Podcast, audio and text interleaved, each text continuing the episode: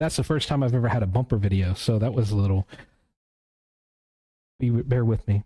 Um, so over the next three weeks, we're going to take a journey around um, this program, this um, yeah tool to use um, on how best we can share our faith with one another or with others.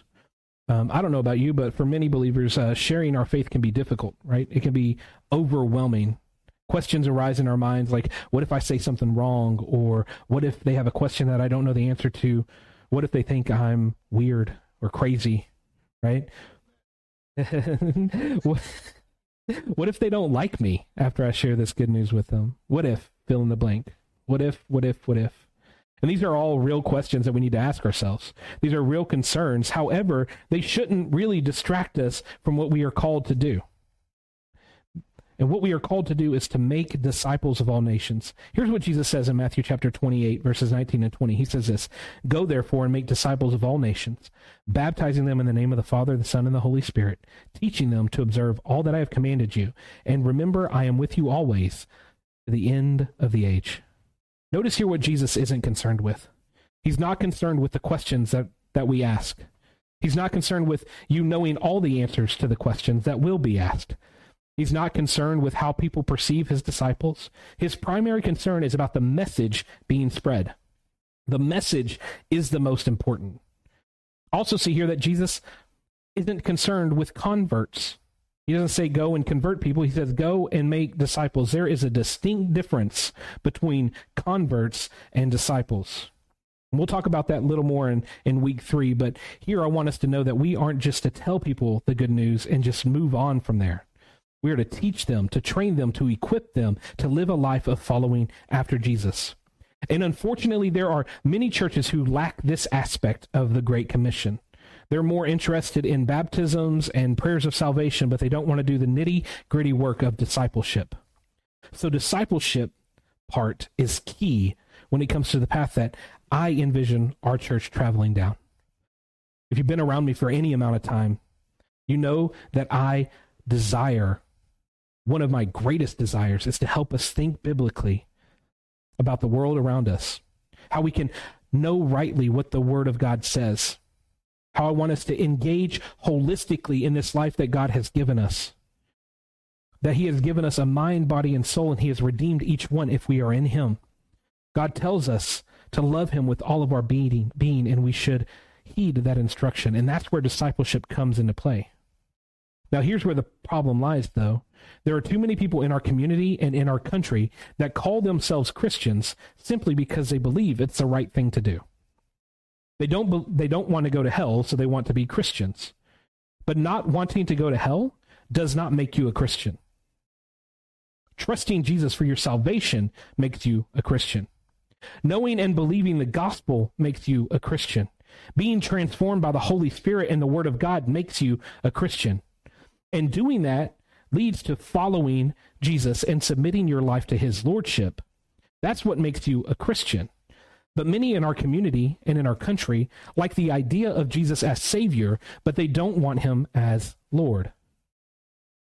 So, what many of our friends, neighbors, and family members need to hear is the whole message of the gospel. They need to see Jesus for who he is the Lord of all creation, the one that calls us to follow after him. And in the process, we will die to our own desires, our own wills, and to our own flesh to follow after him. People need to know what the scriptures actually teach and not necessarily what they want to believe. Here's what I mean I saw a study this week from Pew Research. Uh, pewresearch.org, you can look it up yourself. This was from 2018, and here's what it said that nearly 9 out of 10 Americans, American adults specifically, that were surveyed believe in a higher power. And that sounds pretty good. However, out of that 88%, it was actually 88%, but I just rounded up. Adult, the adults of the adults that were surveyed, only 56% of them believed in the God, in God as he is described in the Bible. Meaning that one third of those who claim to be, who believe in a higher power, don't believe in the truth of Scripture about the way that God has revealed himself to us through his word and most clearly through Jesus Christ. So many people believe in a God, but which God do they believe in? If you ask people if you believe in God, many of them will say yes. But what God do they believe in? This means that nearly half of the adults in the American population are going to perish because they don't believe the gospel message. And maybe they haven't even heard the gospel message. You know how many people that is? One third? About 110 million people in our nation that don't believe the word of God, who don't understand the message of the gospel, or ha- who have completely rejected it. That doesn't that number doesn't include those who are simply culturally Christian, that aren't actually committed to following after Jesus, but simply say that they are a Christian because they believe it's the right thing to do, or because their parents were Christian, or for whatever reason. That's a lot of people. 110 million. But let's shrink it down to scale just a little bit. Okay? According to the census data of 2020, in our zip code 77455, there are a total of 1,751 people living here. Out of those 700, 1,751 people living, there are 11, 1,128 adults between the age of 20 and 85. So if we take that number and we port it over, obviously statistics, you know, but if we take that one third of adults from the Pew Research survey and apply it to those living in our area, then that would mean that about 372 people don't believe in the God of the Bible in our zip code. 372 people don't understand the gospel message. 372 people aren't going to spend eternity with God when they die. Rather, they are going to hell to be separated from Him forever. 372 people are living in rebellion against a holy and just God. And more than likely, out of those 372 people, their kids and their grandkids probably don't believe either. So the number 372 is actually greater than that. It's easy to look at a number like 372 or 110 and feel nothing because numbers are impersonal. But remember, each one of those numbers has a name. And each one of those names has a face. And each one of those names and faces is a living, breathing person made in the image of God. That means that those numbers are your friends, your family, your neighbors, your coworkers, now that should shock you. And I can continue with numbers all day long like that this morning. If we wanted to zoom out to El Campo, if we wanted to keep zooming out to Wharton County, we could continue to go through those numbers. But just know that one out of every, or yeah, three out of every 10 people that you meet probably don't understand the gospel message. That's a lot. Many people like to claim that America is a Christian nation. However, when almost half of our adults aren't believers, how can we make that claim? Or when one third of our adults aren't believers, how can we make that claim?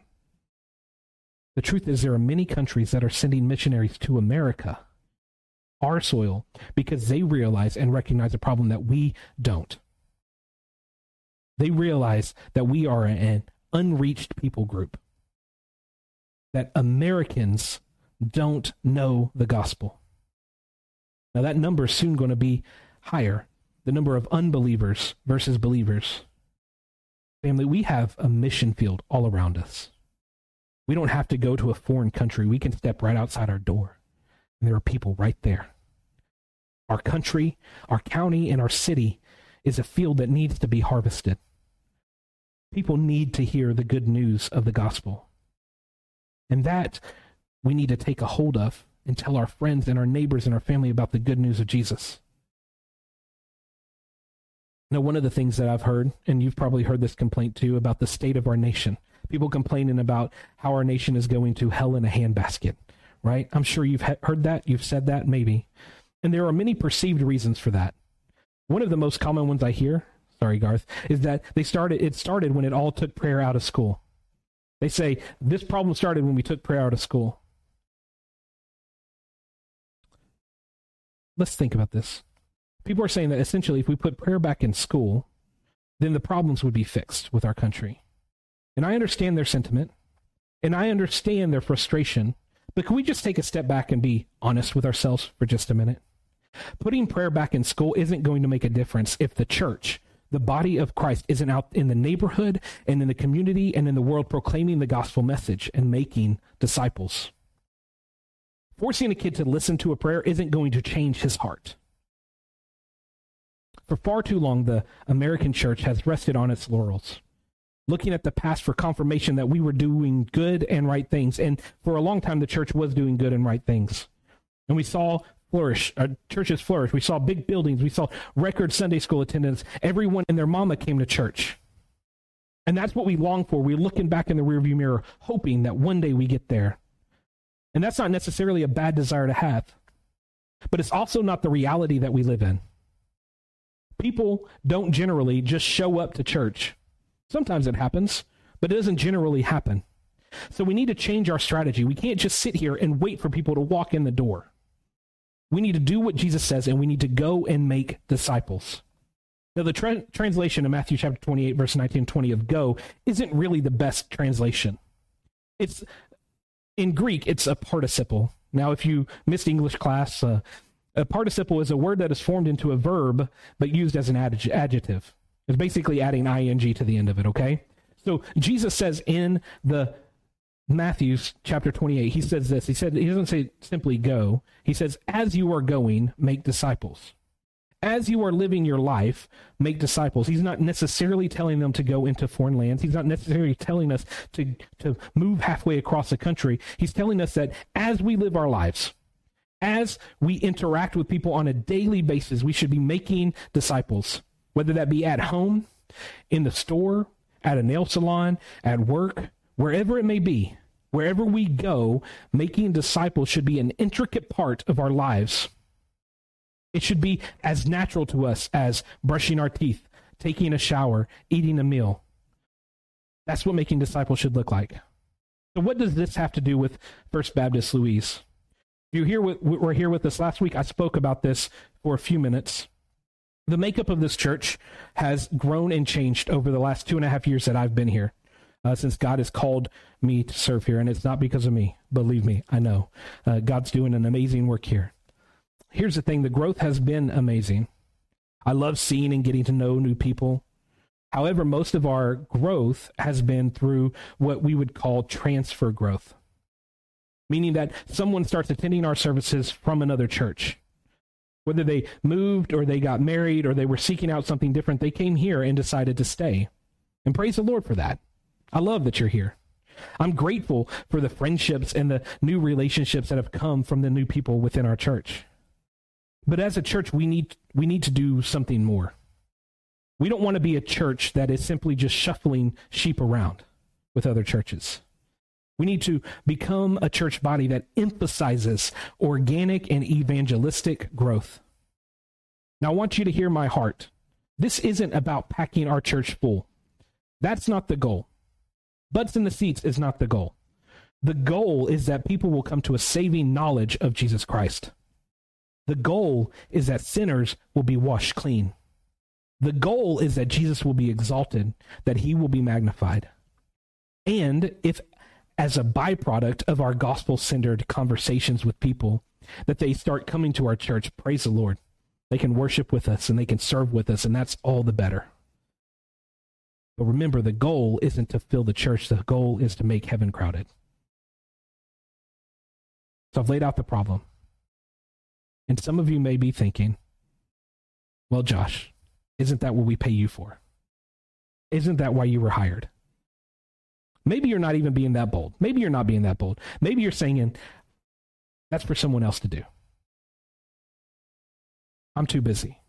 I don't know enough. I'm scared that I'm going to say something wrong. So I'll let somebody else take care of it. To answer some of those objections, I want to first tell you that as followers of Jesus, it is every one of our jobs to tell others about Jesus. If you left it solely up to me or for the other people to do, let me tell you, nothing would ever get done. We've already said that there are about 372 people in our zip code that don't know or believe. How long would it take me alone to talk to 372 people? To build relationships with 372 people. Versus, how long would it take us, you, to talk to one or two people? There are power in numbers. So maybe your concern is okay, yeah, I see that, Josh. That's a good idea. Maybe I should start talking to people. But you don't feel like you know enough. Maybe you think you don't know enough. Okay? I want to point you to Acts chapter 4, verse 13. And this is Paul, or no, I'm sorry, Peter and John. Okay? And this is what they say about Peter and John in, chapter, in Acts chapter 4, verse 13. He says that when they, that's the Jews, observed the boldness of Peter and John, and realized that they were uneducated and untrained men, they were amazed and recognized that they had been with Jesus. How do they describe Peter and John? Uneducated, untrained. And they were amazed by what they were saying. But why? Because they recognized that they had been with Jesus. They recognized that they had been with Jesus. You don't have to be a seminary graduate. You don't have to know all the answers to the question. What you need to do, what is imperative though, is that you be with Jesus. You spend time with Jesus. You learn to love him. You learn to listen to him. You learn to follow after him. You get discipled by other people. In whatever stage of life you find yourself in, God has uniquely gifted you to do what you need to do to share the gospel. He's equipped you to share the gospel at home, at work, in the grocery store. It doesn't matter. Now, here's another thing we need to remember God doesn't rely on our elegance or eloquence in speaking when you share his word. What he uses is your faithfulness. God is the one in charge of salvation. You are simply called to proclaim, teach. And I'm going to burst your bubble. There will be people who reject you. There will be people who hear you, hear what you have to say, and they walk away without responding. They walk away thinking you're crazy. You're one of those Jesus freaks. And there will be those that you simply planted a seed in. There will be times when you share the gospel that you will ha- reap the harvest of the seeds that were planted. But you aren't in control. You can only do what you have been called to do, which is tell people about the one who saved you and tell others about how good and great he is. Here's what I want you to do for just a moment. When you came in, on each one of your chairs, there was a little prayer focus card given to you. It says Life on Mission, and then it's got some lines under it. On those lines, you don't have to do it right now, but I want you to do this soon. I want you to think about the people who you know who haven't heard the gospel. That can be someone you know who is outright not a Christian, who has rejected the faith. Or this could be someone you know who proclaims to be a Christian, but doesn't live a life compatible with Jesus' teaching. And what I want you to do is on that card, I want you to put down one to three names of people that you know. And when you write your, their names down, I want you to know that you are now committing to praying for them. You don't have to share the gospel with them yet, but you do need to pray with them eh, or pray for them. Commit to praying for them every day. If you need to stick that on your refrigerator, on your mirror at home as you're getting ready in the morning, whatever it takes, remember those are the men and women that I need to pray for who don't know who Jesus is. Make sure that the prayer card is somewhere visible, that you will see it and that you will remember it. And as you think about these people that you want to pray for, those are the people that you are eventually going to share the gospel with. I want you to also prepare your heart and prepare your mind for the conversations that you're going to have. Pray that God gives you the words to speak. Pray that God gives you the knowledge that you need to know. Now, I don't want you just to limit your prayers to those who are on that card. We need to pray for all the lost, but I want you to focus on those one to three, four, five, six, seven. I don't know how many, ever many names you want to put on there. And over the next nine weeks, we're going to learn about this, uh, this simple gospel presentation tool that will help us feel equipped to talk to, to others about Jesus. The tool is called Three Circles, as you can see on the screens. There will be three sermons over the next three weeks. They're going to go over different circles. Beginning August 6th in the evening, we're going to do a six week Sunday evening evangelism training that will get you ready for and equipped with sharing this tool with others. This tool can be used anywhere. People have used it on napkins at restaurants. They've used it on paper. They have, there's even an app on your phone. If you go to our website, I've got a link. I've made it as easy as possible for you to download that tool if you want to. If you go to fbclouise.com, and there's a little tab there. You click on three circles. It'll take you to either the Play Store if you've got an iPhone or a Google uh, Android, or the Apple Store, whatever it's called, if that if the, you want to do that. So it's there for you. I want you to get comfortable with using this tool. So I, I encourage you, starting August 6th, to come to the Sunday evening trainings. Um, it'll be a good time to get equipped and, and learn. With all that being said, all that long, I'm done with my introduction, 21 minutes in, okay? Um, but the rest of it's not as long, okay? I want you to think about furniture for just a minute. That's a weird transition, right? Furniture. Stay with me. Have you ever bought an unassembled piece of furniture? Like from Walmart or Target, Amazon, or IKEA? I'm sure most of you have, okay? What's the worst part about buying new furniture? Putting it together, right? Putting it together is the worst part. Now, thankfully, the manufacturers do include instructions on how to put that thing together. They know that when you pull out all the pieces out of the box, you may feel overwhelmed or with the prospect of putting it together. You may not even know where to start. Which screws, joints, nails go into which holes? Why would that be overwhelming? Well, because you're not the one who designed it. Right? You're not the one who designed it. Now you have a choice. When you open the box and you pull everything out, you can start assembling without looking at the instructions, or you can start with the instructions. I see Chuck go, Yeah, I usually don't do the instructions. But by discarding the instructions, you are probably going to miss a step, right? You're going to put something on backwards. You're going to end up with extra parts or with pieces out of order. So what you have to do is you have to stop and look at the instructions. Uh, I know this because I've done this. Corey's been in the room when I've done this. The furniture had a designer, and through his design, you were able to get the bookcase, the side table, the playground, whatever it is you ordered. However, outside of his design and outside of his instructions, you're never sure what you're going to get. This is a, a silly but practical illustration that points us to the reality. God has designed our lives to be lived in a specific way. So the first circle in this tool, you're going to see it on the screen so you don't have to squint, is God's design.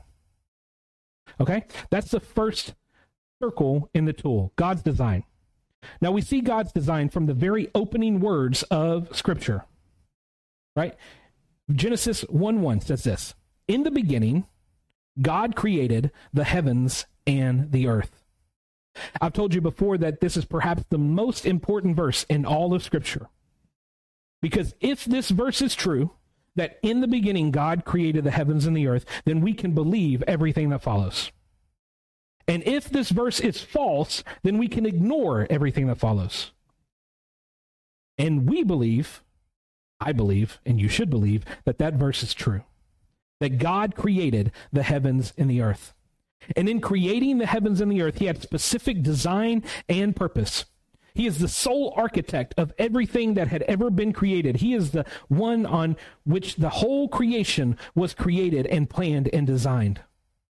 Now, we're not going to read through all of Genesis chapter 1, 1 through 25, but we are going to see that he did create everything light, atmosphere, dry ground, plants, the sun, the moon, the stars, the birds, the sea creatures, land animals, and ultimately humanity.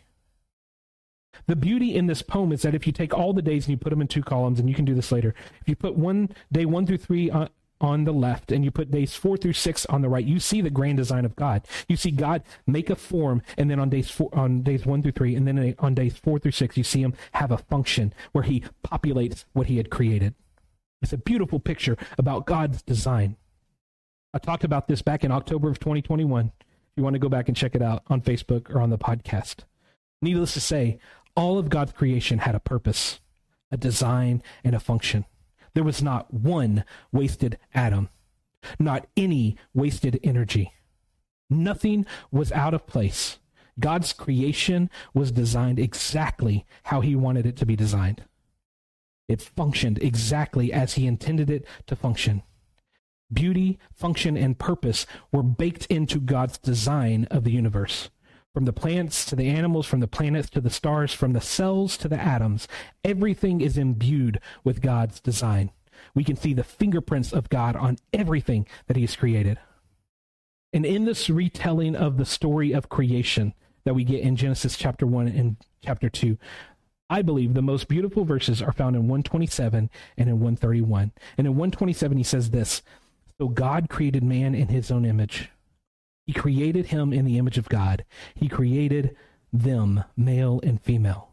And then in verse 31, he says this God saw all that he had made, and it was very good indeed. Evening and morning came the sixth day. God's creation was good, very good, very good indeed. And the pinnacle of his creation, the capstone of his creation, was humanity. And there's a lot of arguments and discussions over what it means to be made in God's image, and we aren't going to take a whole lot of time to go over that.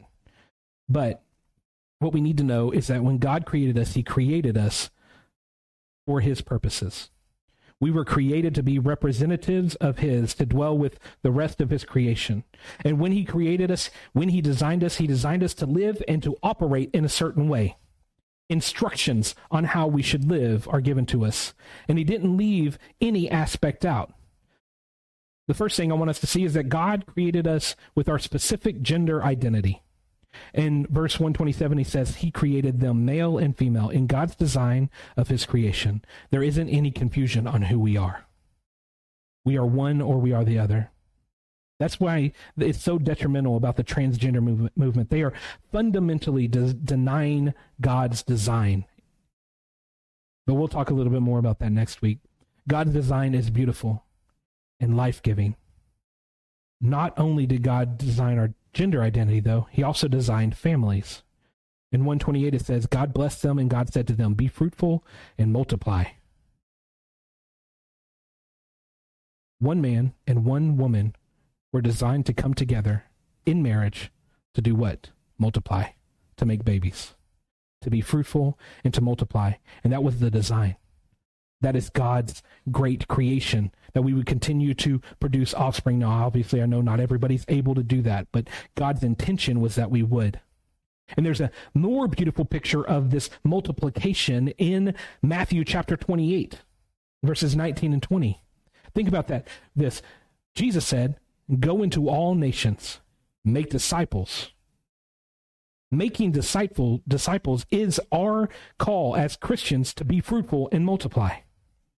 We multiply the family of God by making disciples. So there is a direct parallel between what God told us to do in making a family to multiply and be fruitful and what Jesus commissioned us with with his message to multiply and be fruitful. Marriage and families are an essential part of God's design for creation. So it's no it's no wonder why the New Testament authors call us the body of Christ and the family of God. We are intricately tied together. We aren't something that to be cast off or to be put on the back burner. There's a fundamental way of living life, and that is with a family. To go on a tangent, this is the reason why God hates divorce, because it fundamentally tears to shreds something that God designs to be good. God's design means that we have a deep and meaningful relationship with one another and with a family. God designed us also to work. This one is something that people don't like to hear. Many people, even Christians, lament the fall of Adam and Eve because it, they think it's because of that that we have to work. But if we see here in Genesis 1:28, he says this, "Be fruitful, multiply, fill the earth and subdue it. Rule the fish of the sea, the birds of the sky, and every creature that crawls on it." You know what that subdue means? Work it. Go to work. Get to work rule it. That means there's something unruly that we have to subdue. Work is created in the, the design of humanity. God created Adam as a gardener, and he gave him a garden to work in. God designed us as humanity to work, to have dominion over the earth, to subdue it. We can't do that passively. We must subdue actively right? Subduing takes active work. We are designed to work. How many of us would be better a better light in our workplace? A better light for the gospel in our workplace if we realize that God designed us to be there. Whether you're working out in the field, whether you're working in a grocery store, whether you're working at a gas station, whether you're working in the home, whatever it is, it is good for us to work. It is right for us to work. Working is part of what makes us in the image of God. We need to see work that it isn't a curse, but it's a blessing. It is a good thing. Sure, we work harder now, that there's thorns and thistles in our work, that there's blood, sweat, and tears that are put into our work now because of the fall. But Working was always integrated into the design of humanity. I think I've told you this before. I believe there's still going to be work to be done when we're with God for all eternity, but we can talk about that a different time. Something that goes hand in hand with work is God's design for his creation to also rest. We were created to take time away from the hustle and the bustle of life and refocus on God and our family. In fact, God modeled this for us in the next in chapter 2 verses 1 through 3 when he says so in the heavens and the earth and everything in them were completed on the seventh day god had completed his work that he had done and he rested on the seventh day from all his work that he had done god blessed the seventh day and declared it holy for on it he rested from all his work see here that god didn't have to rest but he wanted to show us that rest is a good and godly thing in fact, if we don't live according to this design, then we are living outside of his design and we're getting burnout and we're not wanting to work. We need to rest. So every aspect of our lives, from our gender identity to our resting from work, has been designed by the architect of creation. And his design is good. But I can can I tell you the most amazing part of his creation, of his design, is that he designed us for relationship with him. He's designed us to be in communion with himself. We were designed to have unbroken, unfettered communion with the God of creation. With the Lord of all creation, we were designed to be with him. In Genesis chapter 3, verse 8, after the fall, we see that God was walking in the garden. This was something that wasn't an unusual experience for both Adam and Eve to experience. They expected God to walk in the garden. That's why they hid from him. God would walk with them in the cool of the evening. God walked and talked with his creation. That is how we are designed to live. And God ultimately walked and talked with his creation in the person and work of Jesus Christ. When he came to dwell with us, when God tabernacled amongst us, putting on flesh, humbling himself to the point of death, even death on the cross, we see our God with us. Emmanuel, God with us. We are designed to have fellowship and relationship with our Creator. However, this isn't how it is always. You see, God has a design for every area of our lives our families, marriages, money, sex work, or sex life, not sex work, sex life, work life, and just plain life. God designed us to be in a relationship with Him, but we have all departed from that design. And that is called sin. Sin is when we depart from God's design. We were born with a sinful nature. So sin comes so naturally to us. There is no one who gets it right all of the time. We all sin and fall short of God's perfect design. And this sin, this brokenness, this abandonment of God's design leads to what we call, or what this is called, brokenness. Oh, yeah. Oh, there's two ends. Anyway, brokenness. And this means that this is easy for us to understand, right? Most of us understand brokenness. It feels like broken relationships. It feels like addiction, depression, discouragement, guilt, shame. We all want out of our brokenness. So what do we try to do? We try to fix it ourselves.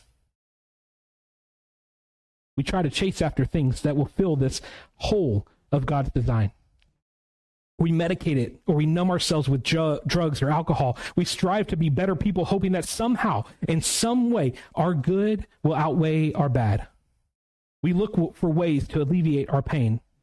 And when we do that, when we go off on these lines of brokenness, trying to fix it ourselves, what do we end up doing? We end up being more broken. We end up finding that nothing satisfies, nothing fulfills, nothing will make that better. And this feels like a bad thing. What do you mean nothing's going to make this better? What do you mean that there is no hope if I'm chasing after these things? What that should do, the way that brokenness is a good thing, is that it's a way to, for God to get our attention. When we feel broken inside, everything is all messed up, we know that something needs to change. We know that something needs to be different, that all of what I'm doing doesn't work. What we need to do is we need to repent. We need to change direction. That's what the word repent means. We repent. We repent of our sins. We change our minds. We realize that our brokenness, whatever we're chasing after money, sex, fame, fortune, whatever it is, will never complete us and leads us to a place of even more brokenness. But when we hear the gospel, when we believe the gospel, we repent and believe, we hear the gospel, we are transformed.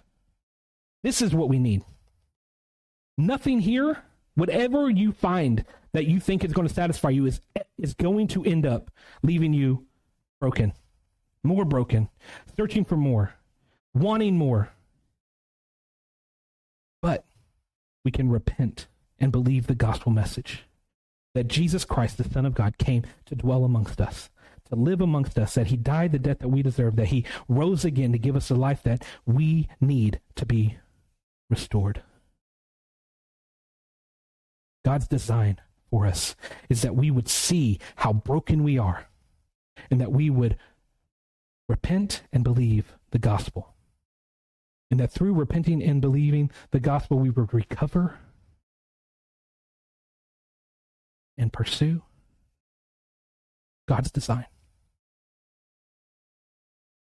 That we would see that once we understand and we believe and we've turned away from our brokenness, we've turned away from the things that distract us, we turn away from the things that have caused us to be broken from God's design, we would believe the gospel, we would recover, and we would pursue God's design. This, right here, recovering and pursuing, this is making disciples. This is living the life that God has created for you. Right? So, my question to you is where are you on the circle? Are you still living in brokenness? Are you still chasing after the things of this world that you think are going to satisfy? Are you still hoping that one more paycheck, one more new relationship, one more car, one more house, one more hit of the pipe, one more alcoholic beverage, whatever it is, are you hoping that that will fix your brokenness? I promise you it won't. It won't. I pray that you would repent and believe the gospel that you would see that you need Jesus so that you could come back to God's design. So that you could live the life that He has called you to live, that He has created you for. This right here is living without the instructions. This right here is the instruction manual to get back here. Let's pray. Father God, thank you so much for your love. Thank you for your grace. Thank you for the fact that in the brokenness, we know that there is restoration because of who Jesus is, because what he has done. That it is through him that we can find and we can recover and we can pursue your design for our life. But without the gospel, without trusting and believing in Jesus, without turning away from our sins, we will never, ever, ever be good enough. We will never, ever, ever be fulfilled. We will never be restored. Life is fruitless. Life is meaningless outside of the good news of Jesus Christ, out of the, the restoration of which you've called us to. Lord, as we sing this last song, I pray that if there's anybody in here who doesn't know you, who doesn't have a relationship with you, who hasn't repented and believed, Lord, I pray that they would come to know your goodness. I pray that they would come to know that their brokenness, what they're chasing after, is never going to satisfy them. It is never going to fulfill them. Pray this in your son's precious and holy name. Amen.